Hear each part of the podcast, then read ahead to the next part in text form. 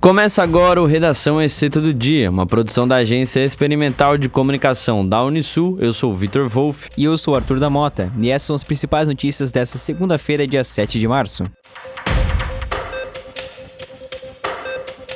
O Teatro da Arena Multiuso, prefeito Estênio Sorato da Silva, recebe nesse dia 7 a apresentação do planejamento de elaboração do Plano de Mobilidade Urbana de Tubarão. O plano deve definir os melhores cenários para a circulação de veículos e pedestres diante da infraestrutura disponível. O secretário de Segurança, Trânsito e Patrimônio, Evandro Almeida, detalha que neste primeiro encontro a empresa apresentará sua metodologia de trabalho e buscará mais informações para elaborar o plano com o objetivo de atender os anseios da comunidade.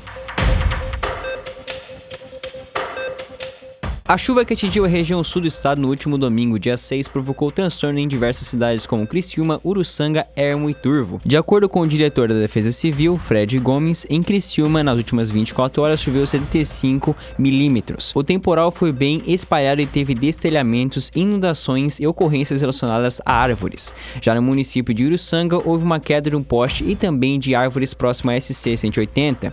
Em Turvo, cinco árvores caíram sobre a pista que ligava a cidade até o município de ermo. Conforme o segundo secretário do Colegiado de Defesa Civil da MES, Gustavo Simão, na cidade choveu equivalentes a 60 milímetros. Nesta terça-feira, dia 8, é comemorado o Dia Internacional da Mulher.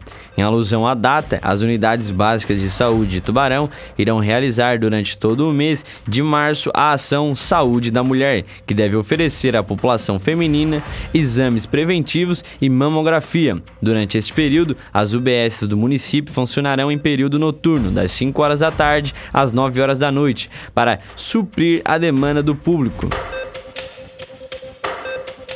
A Secretaria de Saúde de Sara divulgou o cronograma de vacinação contra a Covid-19 para a semana como uma novidade. As gestantes poderão receber uma terceira dose com intervalo de quatro meses após a aplicação da segunda. A vacinação de adultos na semana continua acontecendo no centro de vacinação localizado na Praça Juventude, das 2 horas da tarde às 8 horas da noite, sem agendamento. Já a aplicação da vacina em crianças acontece em 10 unidades de saúde da família espalhadas por Isara.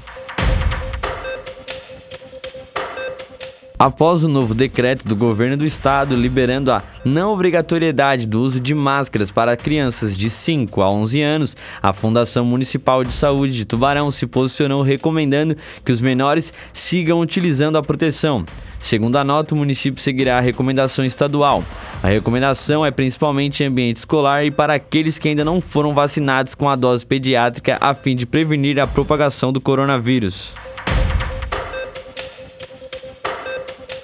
O Brasil chegou a 66 milhões de pessoas com vacinas de reforço contra a Covid-19 neste domingo, dia 6, o que representa apenas 30,7% da população. A vacinação de reforço é defendida por especialistas como necessário neste momento, de transmissão ainda considerada alta do coronavírus. Ela começou a ser aplicada no país em novembro, cerca de um mês e meio após o início da campanha. Para a faixa etária, o número de crianças de 5 a 11 anos vacinadas com a dose está em 9,6 milhões, ou seja, 47,1% da população alvo. Este foi o Relações Centro do Dia, uma produção da Agência Experimental de Comunicação da Unisul.